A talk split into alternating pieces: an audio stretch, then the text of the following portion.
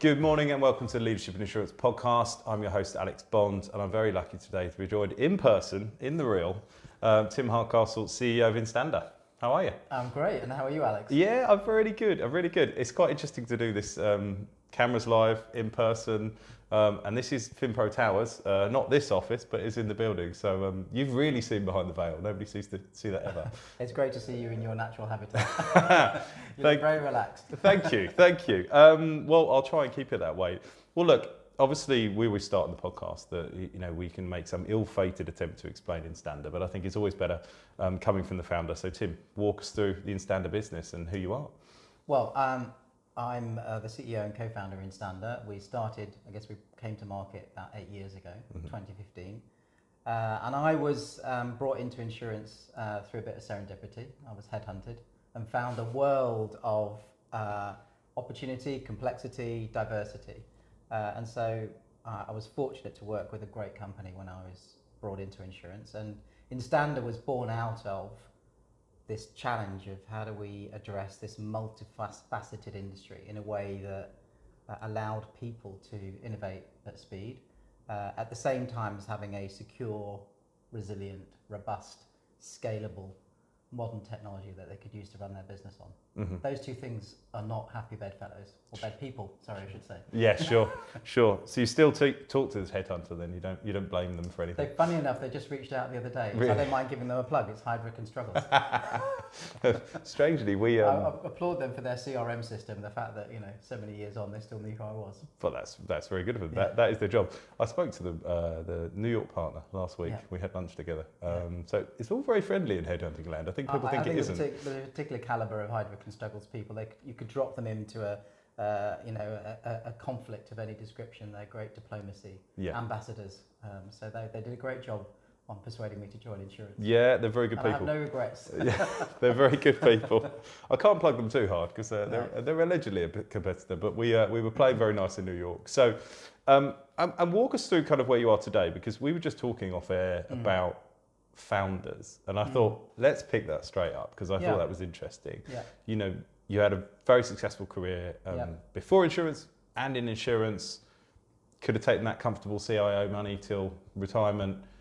Why didn't you? Um, and why did you start to embark on this journey? Uh, presumably because there's a problem to solve. But I suppose, what do you think about kind of founders' nature and, and what makes them different? Because you're choosing that challenging path when there are very good, very exciting, very comfortable jobs in the insurance market. Well, that's a really good point and, and observation. I think if I for me personally, if I if I trace some threads back to, you know, through my young adult period, mm-hmm. even into into um, when I was at school and in the early days of education, I was classified as someone that was quite headstrong. I would put right. a slightly more benign interpretation, which is I was always a bit restless, always trying to look for how we could do things better. And mm-hmm. I think that served me really, really well in my corporate career because I got I had a lot of responsibility at quite a young age.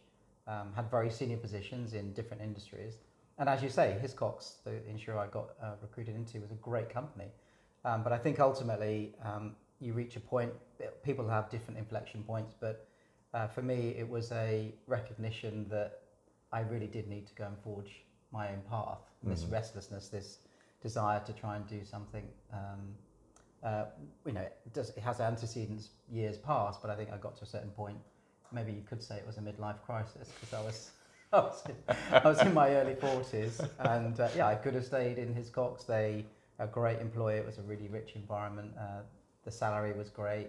Um, there was upside, but I wanted to take that step, and I, I think it was also fueled by a deep, deep frustration of technology was not working well in insurance. So mm. those two things came together and um, converge, and then that's what spurred me on to, with my co-founder, set up in Instanda, and um, you know that that passion, that drive has burnt bright. Then it continues to burn bright. I have no no look back moments. Sure. Um, I think there's some real there's some real, and we can maybe probe into it a bit further about what you know, at a deep level, what motivates people to set up a business because it's not straightforward. We are not normal people. Yeah. That set up companies. I mean, you've got that experience yourself, Alex, right? Yeah, I've done it several times. I mean, this is the most um, committed I've probably been.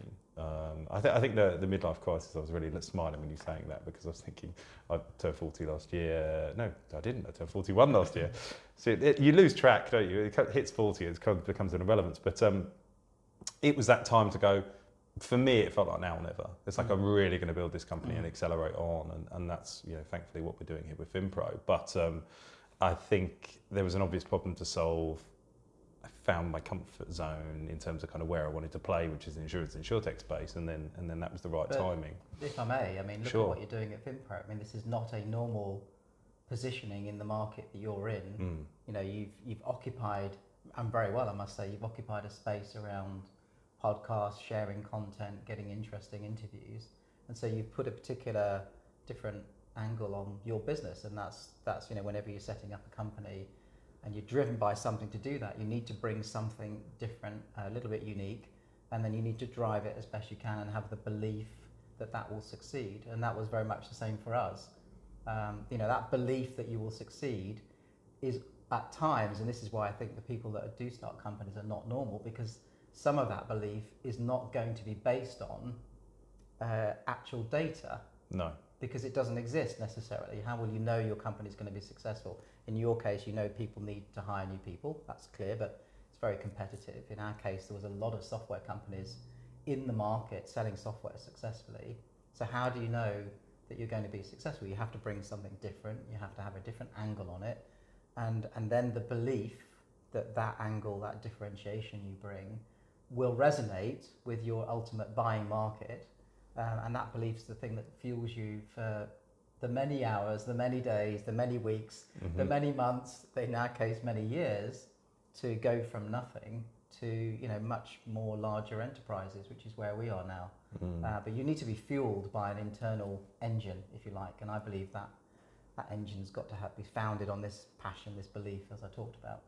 Yeah, and I, I think the thing that I would reflect on um, is your tolerance for risk, mm. um, and and I think about that more probably than than anything. I, I kind of my view is actually I I blindly assume it's going to work, but then I worry about risk all the time. I.e., when it's going brilliantly, is the t- you know the team's celebrating. We've we've done a load of projects that's completed, and I, then I'm sitting in the corner of the room going, well, it's all going to go wrong now. Um, uh, but in a well, I think you make a really good point. Yeah. Right? There's a juxtaposition mm. between the optimism and confidence that you need to have, which I think is belief, isn't you know that's part of belief is is knowing that having this sense that you'll be successful. And the juxtaposition is, of course, you need to have, I think, a healthy a dose of paranoia, mm. which is what happens if mm-hmm. it doesn't work. Because you know, in setting up a company, as any founder out there will know, you are living in the early days. You're living, breathing, hand to mouth, and things can hit you, and, and the business can skew sideways quite dramatically and your you know it's your thing that you've created and you've put the weeks the months the years into it sure and so i think that i think you summarize it well that there's a, there's a juxtaposition between the confidence and optimism and the paranoia and i i, I share that i mean mm. you know it's um probably only in the last few years that I sleep peacefully through the night. Yeah, yeah. As we've scaled, when, when when people ask me what kept me awake, there was a lot of things to keep me awake. Sure. Uh, but I think ultimately your business, our business, and I think certainly for insurance, it needs, and I think you've done a podcast on this separately, it needs startup companies and techs because I absolutely firmly are of the opinion that that incumbents um, don't face the same pressures and opportunities to innovate as as insurtechs do, mm. and I think that's where you get this, you know, the under extreme pressure you form diamonds Mm-hmm. I believe that a lot of insurtechs are diamonds. Not all of them will be, unfortunately. Some of them will fail, as we've seen in recent months here in sure. the UK and in the US. Um, but I think you know the, the industry needs us mm. because mm. Those those slightly strange people like us, Alex, who set these companies up yep. and have got the belief, uh, you know, bring something to the market as you do and as I do, that I think is needed. And, and as we've seen that as we've scaled, um, you know, we've had that differentiation and people embrace it and, mm. uh, and it brings value to them and, and that's the key bit to unlock. We were talking about R&D and that's just kind of made my thought process. I, have kind of got to this realize, not realization, this is my opinion, mm. but my opinion is that first the insurance industry as a whole just needs to treat insurtech like externalized R&D. It's it, Yeah. that's how I would treat it. Yeah. I think it's a sensible thing to do. Yeah. Um, the scale of these organisations, carriers, or even like large brokers, m- means that innovation is almost impossible at scale um, because you can't have 100% focus, you Mm. can't have 100% Mm. time. But I think more importantly, I make a sort of wider observation, um, and I won't get political, but it's tempting, um, that publicly traded companies are also almost po- pos- impossible to innovate within unless it's at the core of their function. Mm. So if you're Google, that makes it a little bit easier. If you're a, a massive carrier in a regulated market, justifying some huge expense, which is a company-wide expense, to innovate around systems, Mm. whether you should or not is a different question as well, because you know you should probably spend your time being a good insurer. But your shareholders are not voting for that. So this is why I think this unique opposition, uh, unique positioning of pri- privately owned companies, or certainly Mm. venture-backed companies, or even PE-backed companies, in that kind of i- ability to kind of move quickly and innovate, is crucial and impossible in public market companies. I think that's a really good point. There are there are some fundamental structural differences. I think Mm. between a large carrier, which is you know again antecedents from decades ago, where it's uh, it, it may have been a, a very uh, analog type company. Uh, it's built a brand. It's got millions of consumers as its as its market. Um, it's trusted. Um, it delivers a great service, but its antecedents are going to come from you know eons back, Mhm. and and it takes time to change process, and it takes even more time uh, to change technology. So, and then their core business, to your point, is is pricing risk, hmm uh, and then obviously settling claims when claims happen. Um, and that core business does not lend itself to being highly innovative and, and highly driven to adopt some, let's say, some different practices when you've come from many, many decades back. So I think, I think fundamentally carriers' core business is essential. They do it really, really well. Otherwise, they wouldn't be in business. Mm. But innovating in technology is very different. And then to add to that, when you're under the environment of a founder, you know, with bootstrapping or being backed, I would say it's it's actually equally uh, demanding. But you know, you have no option but to be successful. Sure. And your core business, as you say, is the technology. Yeah. And, and having been a CIO in multiple industries as well as with Hiscox, I would I would argue all day long with any uh, CIO from any carrier to argue that they will be able to build technology as well as a startup can. I Mhm. think what they should be looking to do, and what I was looking to do when I was a CIO, and I would say to them is be an assembler, Yeah. right? So Mhm. Be an orchestrator, leverage the technology that's around you um, modern technology like ours and others, and be the orchestrator, be the assembler where you're combining those technology components to service the different market needs that you'll have, because depending on the business you're in, you could be going direct to the consumer, or you could be going direct, you know, you could be going via a broker for commercial lines, not admitted, admitted in the US. But be the orchestrator of the technology that's around. Don't try and be a builder. Now, there might be some little bits of build element in doing the assembly, but Mhm. in principle, you're not a builder of technology, you're an assembler Mm. or orchestrator of it. And we say that whether it's to the MGAs that we work with, and we are their core system, we are their system of record, or we say it to the larger the larger carriers who are trying, as you say, to innovate Mhm.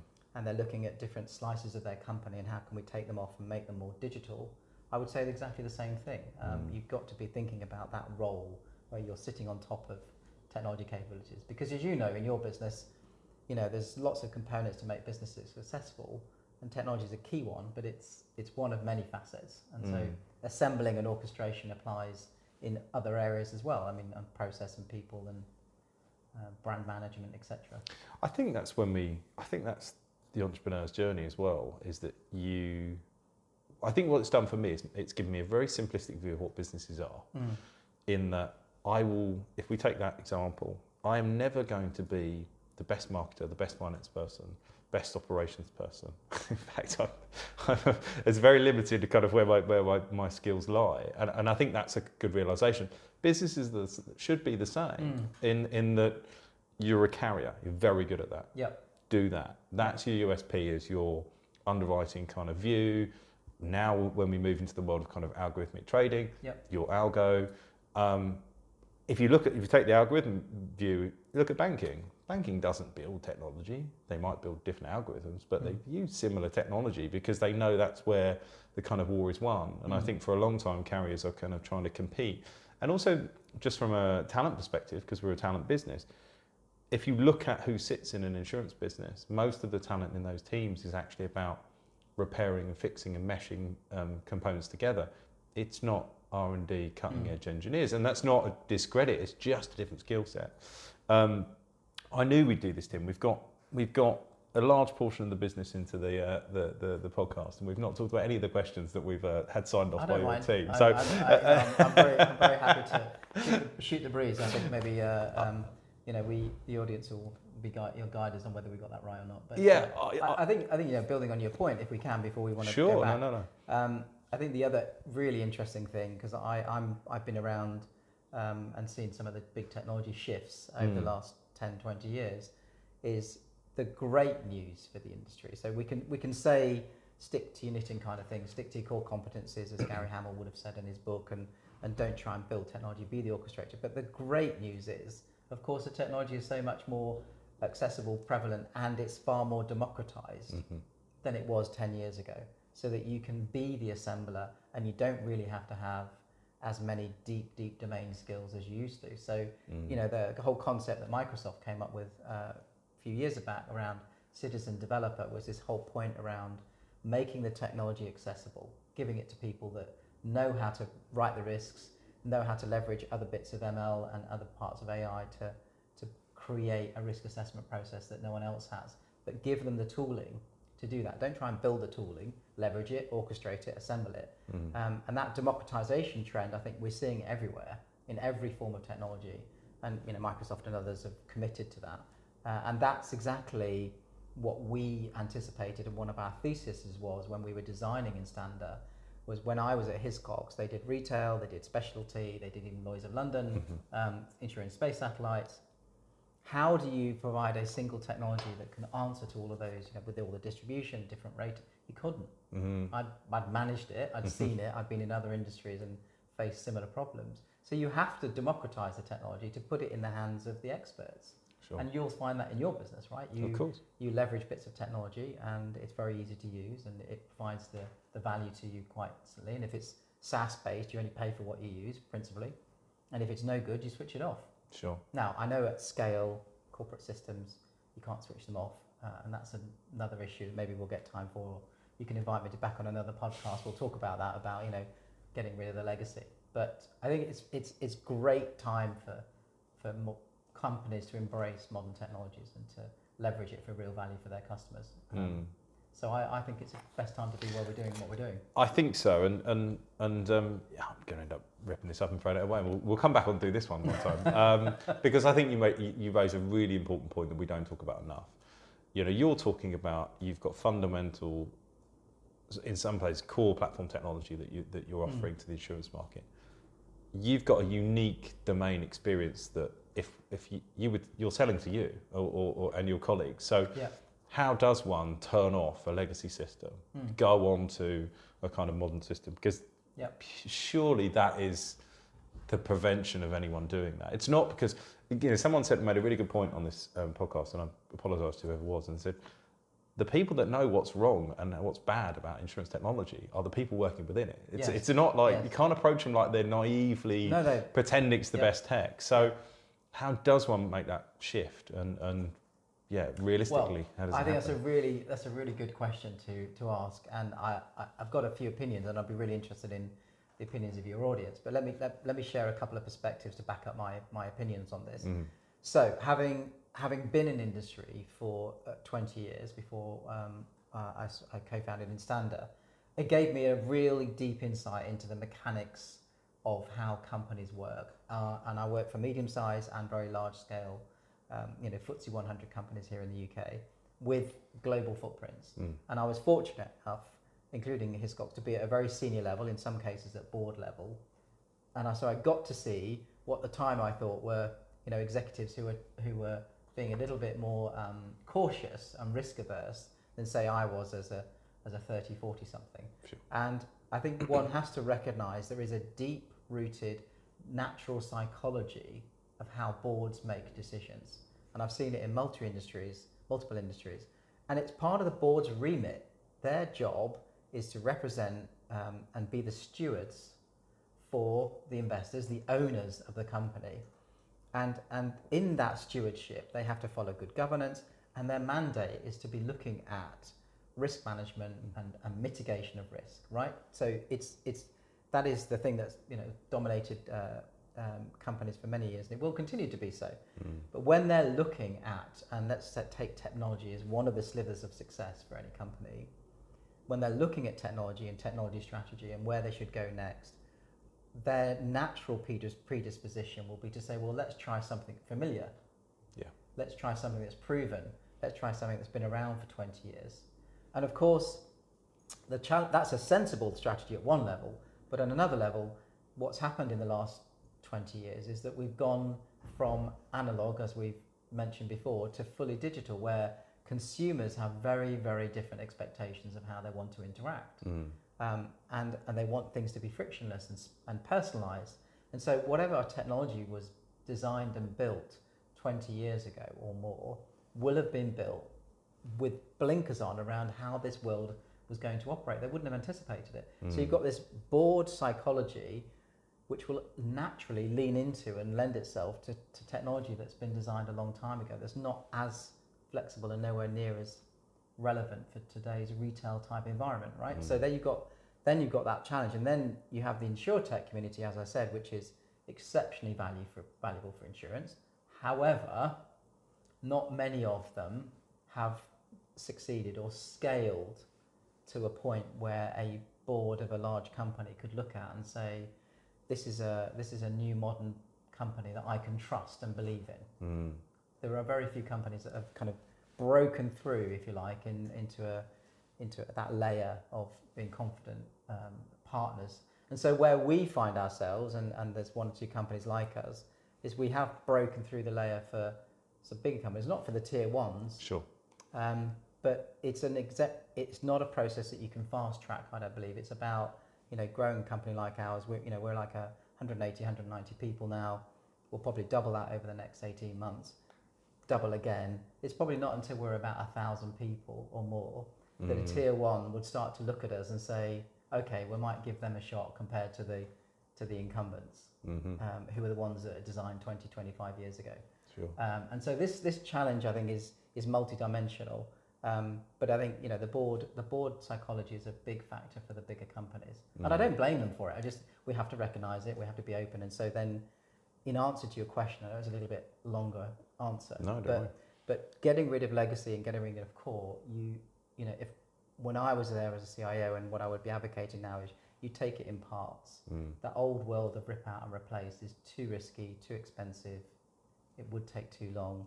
Um, and there are some there's some aspects that are just complicated for anybody, whether you're modern tech or old tech. But I would take it in slices. Mm. And there are some companies now in the UK that um, there's one big one I think um, that has started to renew policies on the modern tech platform, and that's their way of getting off. So slowly renewing as you go. Yeah, yeah. Which is one option you could take. Yeah, I've, I've seen that, and there's there's a few things I want to unpick there. Um, firstly, I was I go back to the board mentality. I thought it was a really interesting point that you know they're stewards of the risk of the business, and I'm not risk in insurance sense, but just you know risk of the future of the business. But then one slice that gets ignored is that not innovating Mm. And I think I think that the world's kind of waking up to that now. Yeah. I think because we've seen such, you know, hugely successful businesses, you know, the Nokia's of this world, the blockbusters yeah. that, that, are, you know, Nokia's still around, ultimately blockbuster they, ultimately don't exist. Yeah. You know, the Kodak moment that we always talk about. Um, innovation and not innovating has a huge price and a huge risk. I think that's kind of creeping into the boardroom, which is a positive thing. Um, not because I want them to not sleep at night, but I want them to be thinking about innovation in a way that they need to. Um, and then that kind of that new thinking of saying, right, why don't we look at net new business and put net new business on a new platform? And, and that's something that I've been talking about and advocating for a long mm. time. And, I, and I'm surprised more businesses haven't gone, okay, we know we almost have to ring fence this legacy mm. business, but we can create whether it's a new vehicle or a parallel vehicle, or even if it's just exactly the same as you said, mm. it seems a smart way to go. But then obviously that presents a challenge for businesses like yours in that we're saying that the road to success is, is long, It's expensive. Mm. Um, and it kind of leads itself through 360 to saying the insurance industry as a whole kind of collaboratively needs to support businesses like yours because where do we get that transition point? yeah. Do we wait for the point of failure? Yeah. Um, well, there's a there's a uh, there's a law of uh, there's a Darwinism effect, Yeah. right, of companies starting up, of course. which is that if they have great product market fit and they're bringing value, they most of the time, depending on management, depending on timing, they should succeed, Mhm. right? Um, what I would say is it's it is a long hard road. I don't think it makes any difference, particularly whether you're in the US or UK. The US, it's easier to access capital earlier than Mhm. it is in the UK. Um, but I think there's still the same attributes of success will hold. What's interesting for me is having been on this journey, and you, as you say, Alex, we can share the, the, the, the difficulties of doing this kind of thing for several years, is that we, we're starting to reach an inflection point where now having been uh, through the growth trajectory that we've been through and having raised the, the money that we have, the bigger corporates are now finally starting to look at us, and maybe it's it's a bit of a convergence between pressure on them to innovate, concerns around not being able to leverage other technologies like AI and ML Mhm. because their core systems aren't designed for it, etc. And so, how do they how do they access into this this modern technology? But even I would say that for us, we've had to get to a certain scale, presence, and size for the for the larger companies to get past those initial psychological barriers. Sure. 12, 18 months ago, we weren't having anywhere near the same kind of strategic, qualitative conversations that we are now with a number of much bigger carriers. Mm, And I think that's just symptomatic of the journey that we've been on and the scale that we've reached, mm. which I'm really pleased about. But I'm equally, I'm a bit frustrated that maybe those conversations could have started earlier. Sure. We could have added more value to these companies. They could have had more benefit. But it's, as I said, there's some of that psychology about how big are you and are you credible and reliable. Yeah, I mean, it, it really resonates with me. I mean, going back to your conversation about when we were talking about Heidrick and Struggles, and you know, we used to, when I first started working in search, and you know, I, st- I started in contingent recruitment, and then I moved into search, and, and well, that's a difficult journey in itself because you have mm. to. There's a new, new way of working. There's a new kind of level of, of care required, but you know, we were a scrappy startup search firm. I was like employee number 25, and and we'd go in the room and, and, we'd pitch and we'd do well and, and they'd go, we like what you've got to say, but essentially we'd always go, no one ever gets fired for hiring Mm. Heidrick's or Korn Yeah. Ferry or, Yeah. you know, and, and that's completely true at that level. Um, and then echoing your point, we actually just came back from um, uh, the conference, New York conference, um, ITI, and we'd said it was really interesting in, in that this is probably three years in its kind of current form as FinPro. The conversations we're having at the last conference were we were being sought out. We were being sought out by slightly bigger players at Yes. later stage insurtechs for slightly more significant roles. And you know, a lot of our partners in the past were seed, seed Series A, Mm. and we were their first hire, and we loved working with them. And it was very reciprocal because we were very early, Mm. they were very early, and Yeah. we're all in it together.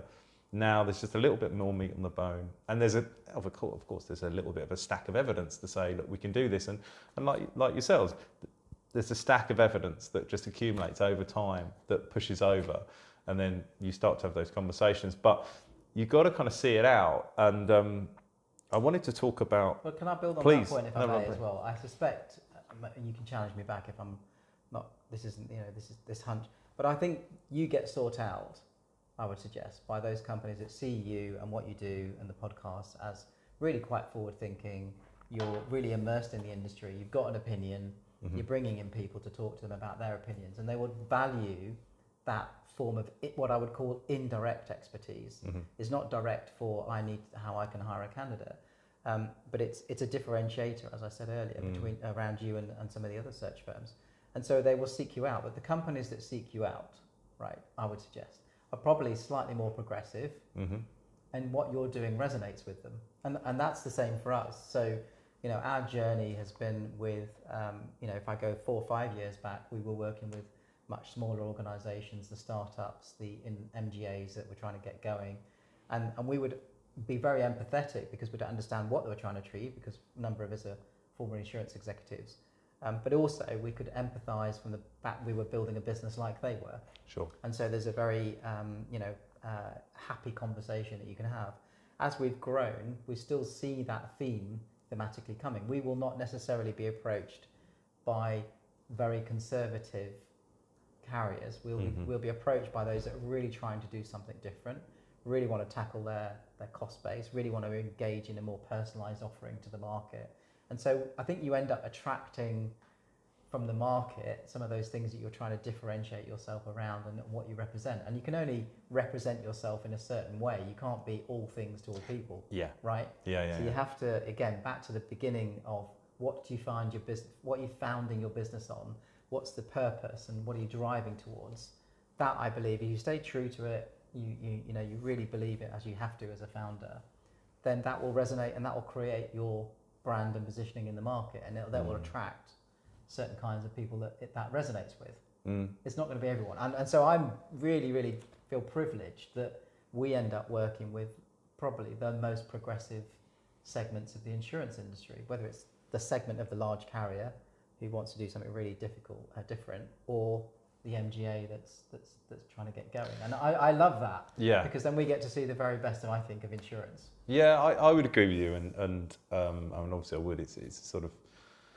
but I think um, it took me a long time, and this, I think this is a maturity of, of self, maturity of business, to realise that one, you can't be all things to all people. Mm. Secondly, there's nothing good about that either, because then you're not you tend to be offering nothing. Um, but I felt very welcome in the world of insurtech in a way that I never quite did in insurance. Insurance is a very welcoming place. I had lots of friends in insurance. I worked in insurance for, for I mean, 17 years now. Mm. But that kind of innovator, Mm. I think I started to look around the room, and I think it's this entrepreneurial thing. I went, oh, these people think a little bit closer to how I think. Yes. And, and that, that, that's bad because I have to be careful that I'm going, oh, this is groupthink, this is great. But just found, we found our home with these people. I think we shared values about kind of what was important and just trying to do things different.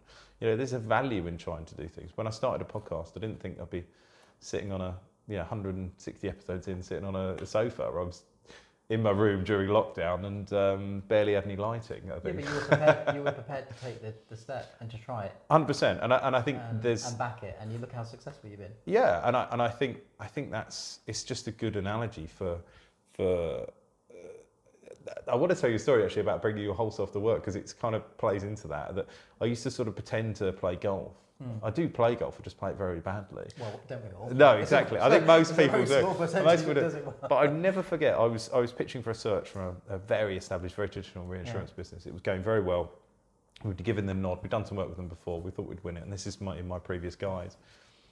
Then we sort of broke out from the kind of work conversation into kind of pastimes, and and you know I said many times I trained as an actor, and I, I like to do kind of theatre, and I, I'd won a part in a play. Been talking about golf, been talking about how much how much this kind of reinsurance guy went and played golf all the time. And then as soon as I, I said I was in a play, got very serious and was like, Are you gonna have any time to commit to this this this assignment? I thought you wouldn't ask me that if I was saying I'm a semi-professional golfer. But as soon as it was this kind of slightly out of the ordinary hobby, which is not that unusual a hobby, but but it was like, oh, you're gonna have enough time for it. So it was really interesting because there's this clash of cultures there, um, and that always resonates with me about one, you've got to find your tribe, but so Yes. also it, it, it can be very guilty in insurance of going.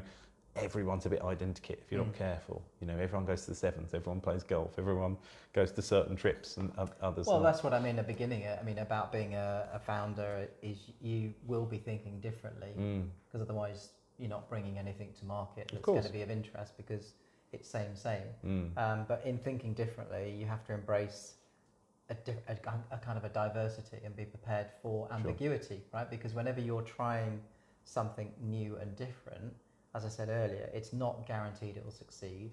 You have to have the optimism and confidence that it will, but but there's an ambiguity with what you're doing because it, you know you, there's inflection points about whether it will be successful or not. And I think again, you know, psychology of um, very successful companies in insurance so far, risk management being conservative, is that ambiguity is not something that they would be embracing. But we're in a world now, and we don't need to look very far, do we? Whether it ranges from you know the rise of fake news, whether it, whether you look at the, the, the deep impact in which AI is going to be uh, in, impacting us all on video, on text, on voice, and and so on. we're in a world of a lot more uncertainty and a lot more um, less predictable. And therefore, if there was now a time to be embracing a bit more ambiguity and doing things differently, again, I would say it's now. So Mhm. as the you know the founders amongst the, the insurance industry, I think the timing for them that are successful is really good because I think most executives on any board will be looking at the challenges in front of them, and they do look different. Sure. They do look different to how they looked five or ten years ago. Mm. Um, now, if they come, if they come to the party and want to work with innovative companies like yourselves, like us, um, that's great. If they don't, then uh, again, my thesis on that is they will not be a winner in the medium term. They No. just won't. No, I completely agree. Um, I wanted to move on to um, the question of you, he had a pretty significant raise um, about a year ago. Um, was it Series B? I think was that No, it's um, it was called a Series B, but it was just a raise. just a raise? It was a raise that we uh, a raise to the point where we don't need to raise again. Fine. I mean, I, I was literally having a conversation. That's quite that's quite fundamental because I think you know looking at the uh, again part of the the structural model around how to insurtechs get grow, then they uh, many of them have been living on going from one fundraise to the Yeah. next within 18 months, 24 months, uh, and I think unfortunately a lot of them have hit the buffers as capital markets have retreated and they focused on you know the more fundamentals of business around profitability and cash flow. Mm. Whereas we set ourselves up with those fundamentals in mind. So our raise was done with Tosca, who I'm absolutely delighted about as a partner. And we those fundamentals of profitability and cash were built in. So it was a raise. So that- old-fashioned. I know. it was a raise that we did, Yeah. uh, and we didn't have to do another. We don't have to do another raise again. that is important to draw that distinction. Yeah, Um, it is. Funny enough, I think those the rounds are quite interesting because I've, I've just talking to a founder just before you Yeah. turned, up and I was going, is it a seed? He was like, I don't know, Alex. It's just the amount of money I need to sort of make the business get to where I need to, to to go. stage, right? Um, yes. but but do you think that one? Do you think this round to round thing is predominantly an American preoccupation because it tends to be how businesses are growing Mm. because it's a slightly different funding environment, certainly much earlier stage funding environment. Um, and then double part of the question. Everyone I speak to that has that viewpoint and said, "Well, I always thought about these fundamentals before," is either a serial entrepreneur or bootstrap their own company. I think everyone should bootstrap, even if it's for. yes, I agree. I know that's very difficult to do in certain instances, but I'm surely you can bootstrap to a point, even if it's to get some Yeah, I semblance mean, of we, piece of we software. bootstrapped for five years. Yeah. Uh, we're a bit unusual in that respect, but I think we were driven back to my earlier points around um, an absolute fundamental belief in what we were doing. And Mm. if we weren't going to back ourselves with our own, not just sweat capital, but actual personal, I mean, we weren't wealthy individuals, um, you know, relatively modest by, um, you know, uh, general standards, but we were prepared to put our houses on the line Mhm. um, and and raise capital on the back of you know if, if it didn't succeed we would have lost our homes Sure. and that that if you're not in the position where you're prepared to back absolutely everything in, into the into the endeavor then how can you ask any external finance provider to do the same Mhm. I mean I know it's corporate money let's say and they have their LPs and the money will be distant but I'm no I'm absolutely agreement with you I think if you're not prepared to back yourself emotionally and financially then really you've got to think more seriously about what your idea is Mm. I think the other thing is you just you, you get the scars, you make the mistakes, and those mistakes really cost. And um, you know, I'm very an anecdotal story I will tell is I was talking to a VC, quite a prominent one, and they were talking about someone that had just raised money, and they went, "Oh, great! They raised a load of money last time. They lost a load of money." Um, and the story on the pitch, and they sat in on the pitch, and they said the pitch was, "Oh, we've learnt a load of lessons." Um, good, and and I don't want to demonise people for trying and failing because that just happens, and sometimes you don't succeed in business and you fail, and that happens Mm. more often than not. But it was kind of the conversation we were having was like, how deep do you learn those lessons really if it Mm. doesn't cost you anything Mm. because it really doesn't cost you anything so i think i think there's a danger but i think that danger is not passed entirely but the funding environment is different now um, and so therefore i kind of think there's a there's a positive in that that good fundamentals are back in fashion again um, well that's that's why we did our raise Mm. um, we got we, we raised we had a term sheet before the InsureTech collapse and we completed our raise after the insurtech collapse sure and Tosca um, were good to their word on, on the term sheet, which was issued pre Mm. pre collapse. And so we the relationship with ourselves and Tosca is a very strong one, but they acted with the utmost integrity. But I think they were able to act with integrity because the fundamentals of our business were sound and were actually directionally exactly what is now going to play out, what was now playing out when, when startups are trying to go for um, fundraising now. Mm. I think what happened, unfortunately, for a number of founders, they got carried away on the wave of you can have a multiple of ARR of you know 15, 20, 25 times or beyond, and just keep raising money for an 18, 20 more month window, and it will all come good at some point in the future Sure. in Never Never Land. Yeah. And we didn't think about it that way because back to your point, we would, we bootstrapped, and then we knew how much we needed. We had a period of time where we needed some funding, and then we would be um, washing our own face as a business, which is Mm. exactly the plan. Mm. And so I, you know, I think those fundamentals haven't, they should never have gone away, but I think the industry, both the VC industry and the, the insurtech side, lost sight of it, and they shouldn't have done. Sure. Um, I'm going to have to finish on one question because otherwise we're going to uh, dramatically. Because we're in person, we actually have got a person giving us the. Uh, well, you're running out of signals. time. Yeah, absolutely. So, uh, but I did want to ask you about Yeah. expansion because I think the US is is the obvious place to go, um, Yeah. and we- one would expect you to go there. But you've also expanding into Japan as Mm. well. Mm. So, um, is that driven by sort of inbound inquiries to the business, or strategically be good to explore kind of why specifically that territory next? Yeah, that's a good.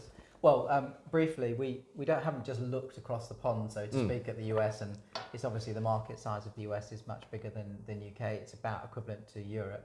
We've, we've been in the US for six years now. Yeah. We've just done it very slowly and very quietly, and again in this this model of funding it, um, backing ourselves in a modest way.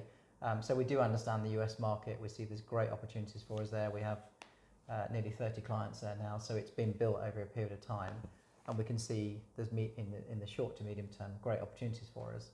Um, Japan was different. We got invited into Japan by a, a partner that said, "Don't worry, we'll take care of everything." We, we just think the technology that you offer, there is nothing like it in Japan. Mm-hmm. Uh, we haven't seen anything else that's available that democratizes technology, allows this agility to innovate.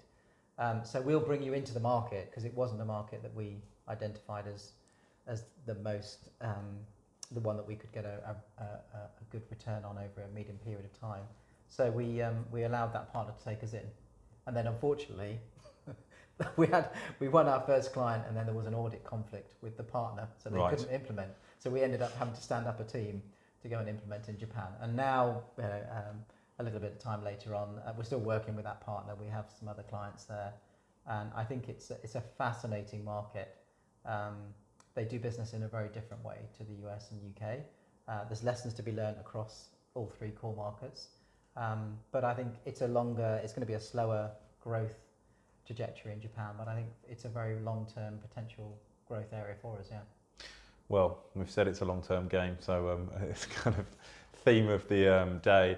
We, we haven't covered hardly any of the questions, but I've really enjoyed that. There's such a big deep dive into entrepreneurship, It's been a pleasure the to talk to why. you But well. thank you so much for being a guest on the podcast. Pleasure. Good to talk to you, Alex. Thanks, Tim.